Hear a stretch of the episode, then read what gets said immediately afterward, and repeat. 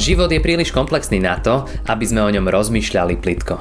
Veríme, že aj táto prednáška vám pomôže premýšľať hĺbšie a nájsť odpovede na vaše životné otázky.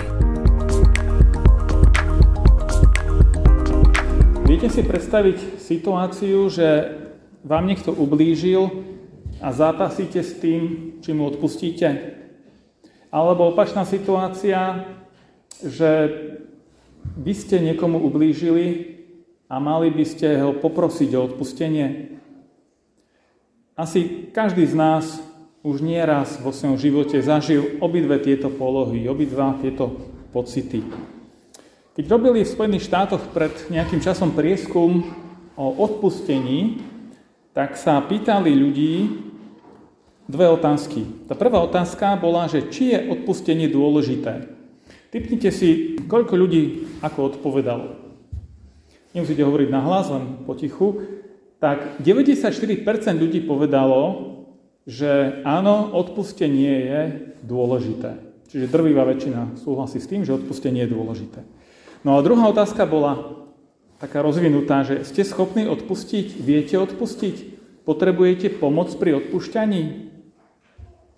A 85% ľudí povedalo, že odpustiť nevedia alebo že potrebujú veľmi veľkú pomoc, podporu, aby odpustiť dokázal. Čiže vidíme, že drvivá väčšina ľudí, 94%, povedalo, áno, odpustenie je dôležité. Ale až 85% ľudí priznalo, že s tým má veľký problém. Neviem, ako by to dopadlo tu, keby sme robili tú anketu. Verím, že na tú prvú otázku by sme odpusti, odpovedali 100%, že áno, odpustenie je dôležité. Ako kresťania, toto je pre nás asi taká prirodzená e, vedomosť, že odpustenie je dôležité. Ale neviem, ako by to dopadlo pri tej druhej otázke, že či je ľahké odpúšťať alebo ťažké. E, sú ľudia, ktorí odpúšťajú pomerne ľahko a ja im úprimne závidím. Ja sa priznávam, že sú situácie, kedy viem ľahko odpustiť, ale kedy je to pre mňa ťažké. A sú situácie, kedy je mi ľahko sa ospravedlniť, ale sú situácie, kedy priznať si chybu je veľmi ťažké pre mňa. Tak neviem, ako ste na tom vy, ale ak sa aspoň trošku viete vcítiť do jednej alebo druhej tejto polohy, tak to, čo budem hovoriť, verím, že bude pre nás všetkých užitočné. Zároveň tu vidím veľký priestor pre svedectvo cirkvi. Viete, keď, keď toľkí ľudia priznávajú, že odpúšťať nie je pre nich jednoduché, tak aké by to bolo, keby sme ako církev, ako kresťania boli známi tým, že aha, to sú tí, ktorí majú veľké srdce, ktorí dokážu odpustiť, ktorí sa nehnievajú roky na toho druhého. Čo keby sme boli známi podľa odpustenia a nie podľa toho, či chodíme do kostola a čomu veríme a tak ďalej. Veľký priestor pre naše svedectvo. Skôr ako prejdeme našim textom, mám také niektoré otázky, že by sme si trošku tak utriedili v hlave, že prečo je vlastne odpustenie dôležité a aké to má dôsledky, keď odpustíme alebo keď neodpustíme. Takže prečo je odpustenie dôležité? Možno by ste aj sami vedeli vytvoriť taký zmysluplný zoznam, ale ja som si napísal niekoľko poznámok. Poprvé, preto je dôležité odpustenie, že uzdravuje vzťahy, umožňuje nový začiatok, prináša pokoj, prináša nádej do nášho života a oslobodzuje. Ak nie sme ochotní odpustiť, tak nás to zväzuje. Ten hnev, tá bolesť, tá sebaľútosť, to všetko nás zväzuje. A čo spôsobuje neodpustenie? Tak neodpustenie samozrejme ničí vzťahy. Neodpustenie nás robí neslobodnými. Sme ako keby uväznení v tom svojom hneve, v tej bolesti, v tej sebaľútosti. Keď neodpustíme, tak nám to berie radosť. Berie nám to pokoj a zároveň nám dáva vedomie takej, takej špiny, takej nečistoty. Miroslav Wolf napísal esej o odpustení a tam v nej hovorí, že keď nie som ochotný odpustiť, tak nepriateľa vylúčujem z komunity ľudí a seba vylúčujem z komunity hriešnikov. Skúsim to povedať tak polopatistickejšie. Vlastne, keď nie som ochotný odpustiť, tak toho druhého degradujem, ako keby ani nebol človekom. A seba pozdvihujem, ako keby som bol lepší, morálne nadradený nad tými druhými.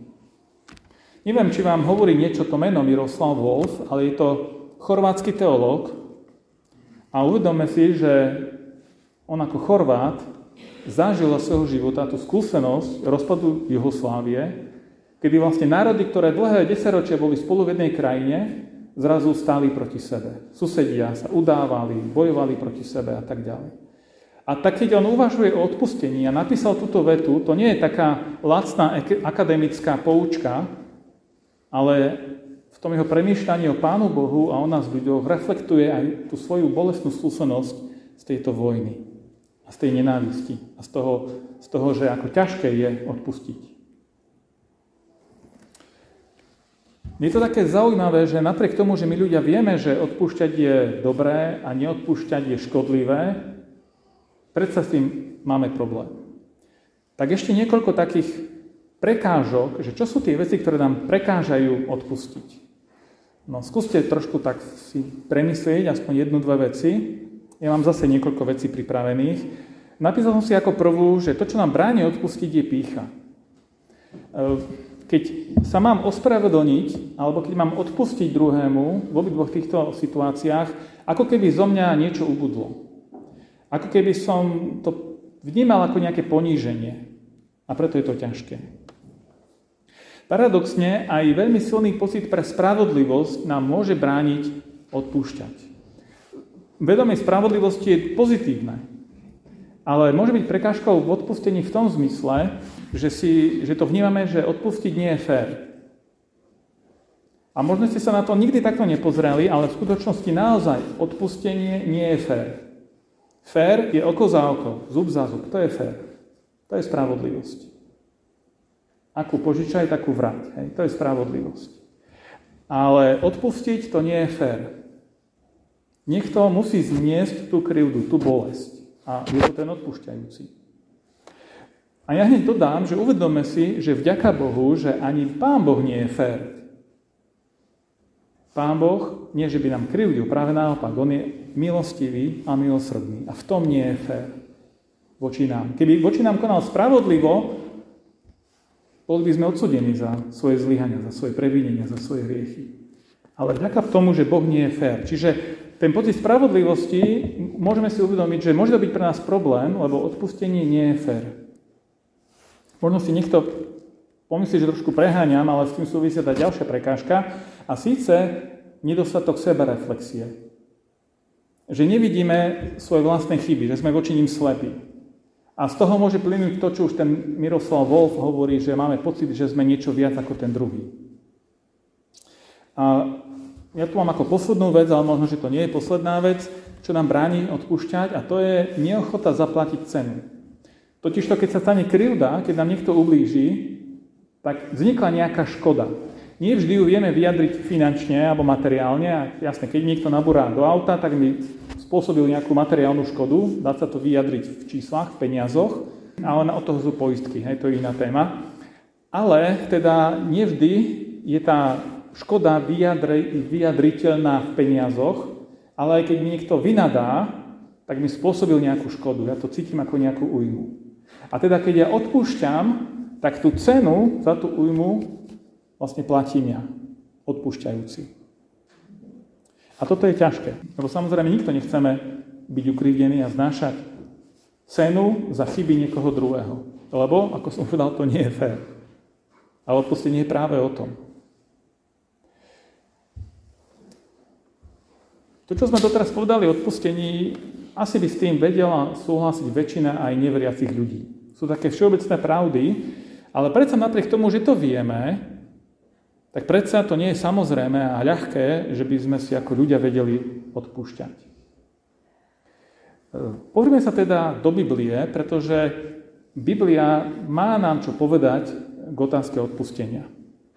A ako kresťania to asi vieme, ale pripomneme si, ten prvý text to je výrok pána Ježiša, keď vyučoval učeníkov o modlitbe a vyslovil modlitbu pánovu, očenáš.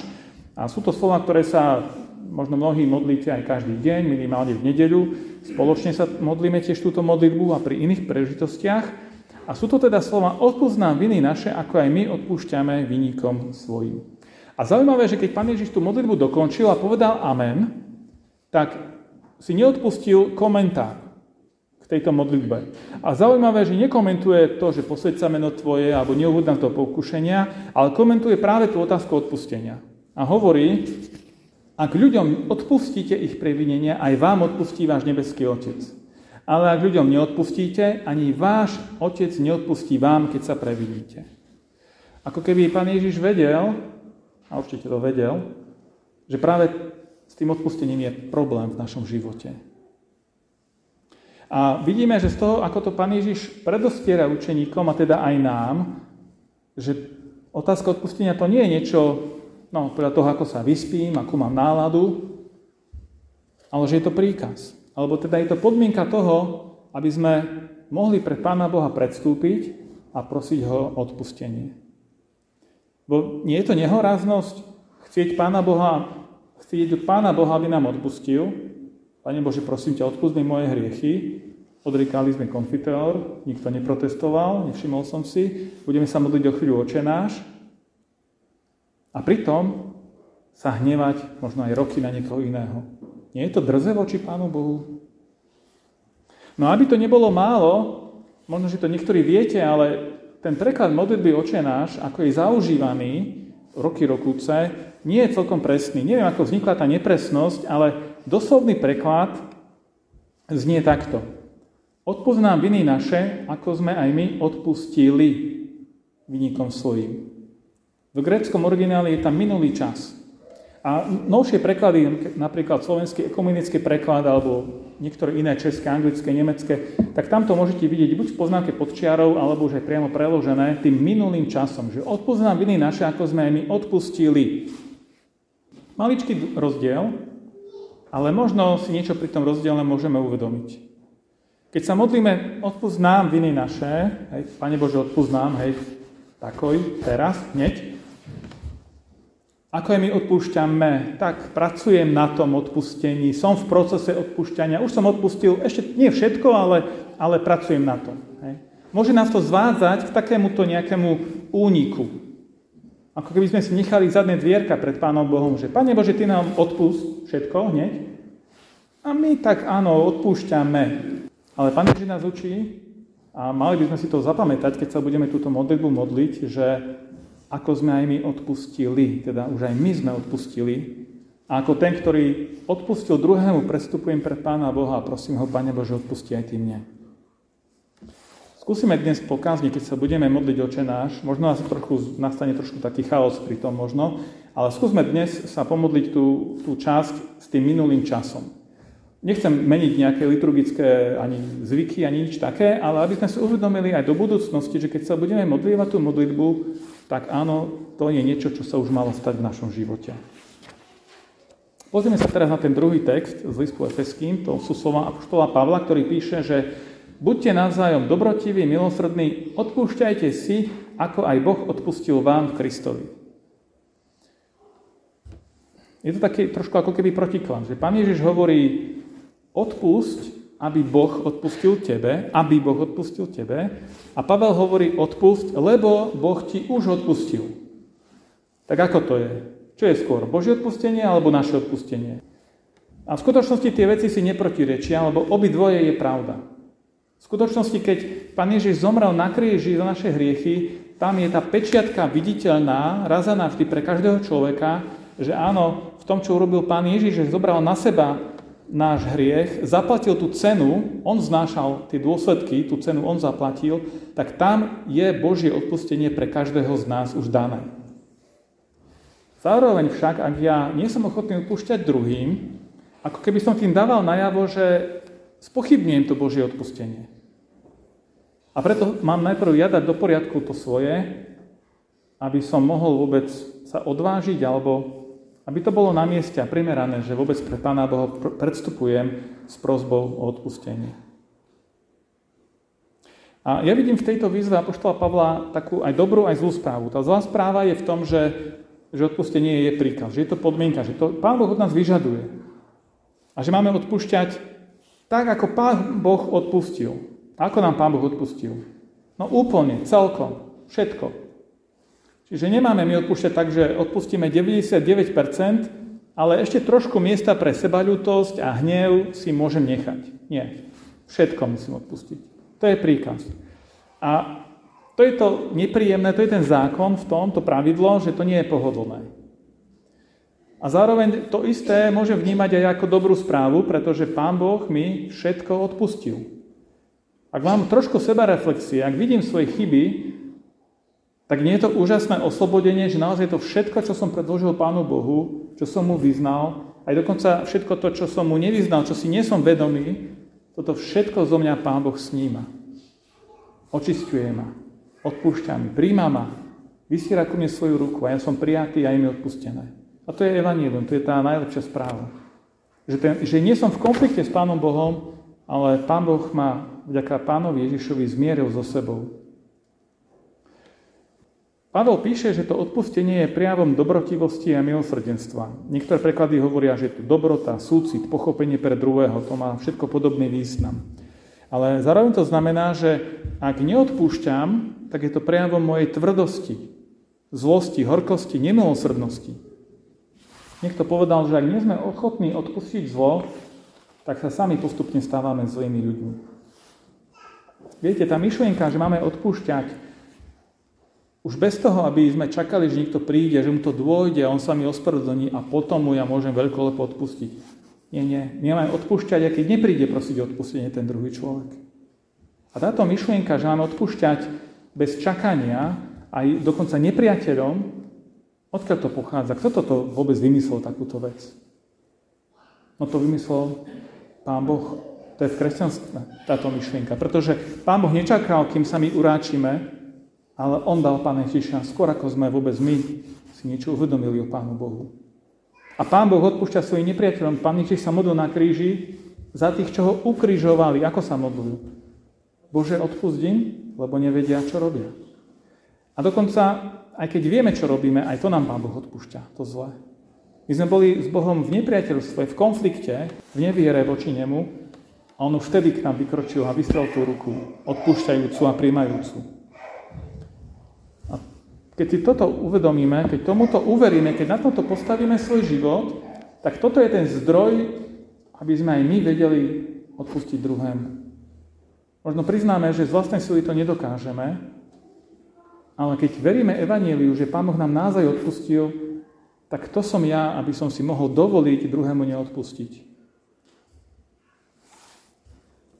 Spomenul som tu vojnu v Juhoslávii, ale my vieme, že také konflikty prebiehajú stále niekde vo svete, dokonca teraz aj veľmi blízko za našimi hranicami. A je mnoho škôd, ktoré sa deje teraz, tých ľudských, materiálnych, ekologických, ale sú škody, ktoré vznikajú na duši a ktoré sa budú ťahať generácie, ak nepríde k nejakému odpusteniu a zmiereniu. Neviem, či poznáte príbeh e, holandskej kresťanky Corrie ten Boom, ktorá ich rodina ukrývala Židov počas druhej svetovej vojny, ale boli odhalení a dostali sa do koncentračného táboru a ona bola v jednom koncentráku spolu so svojou sestrou a tá sestra tam nakoniec aj zomrela. A v knižke teraz ak sa to útočište sa volá, tuším, tá knižka, som čítal už dávnejšie, e, tak opisuje tam vlastne ten celý príbeh ich rodiny, aj svoj vlastný a ako v tom všetkom zapasila s Pánom Bohom.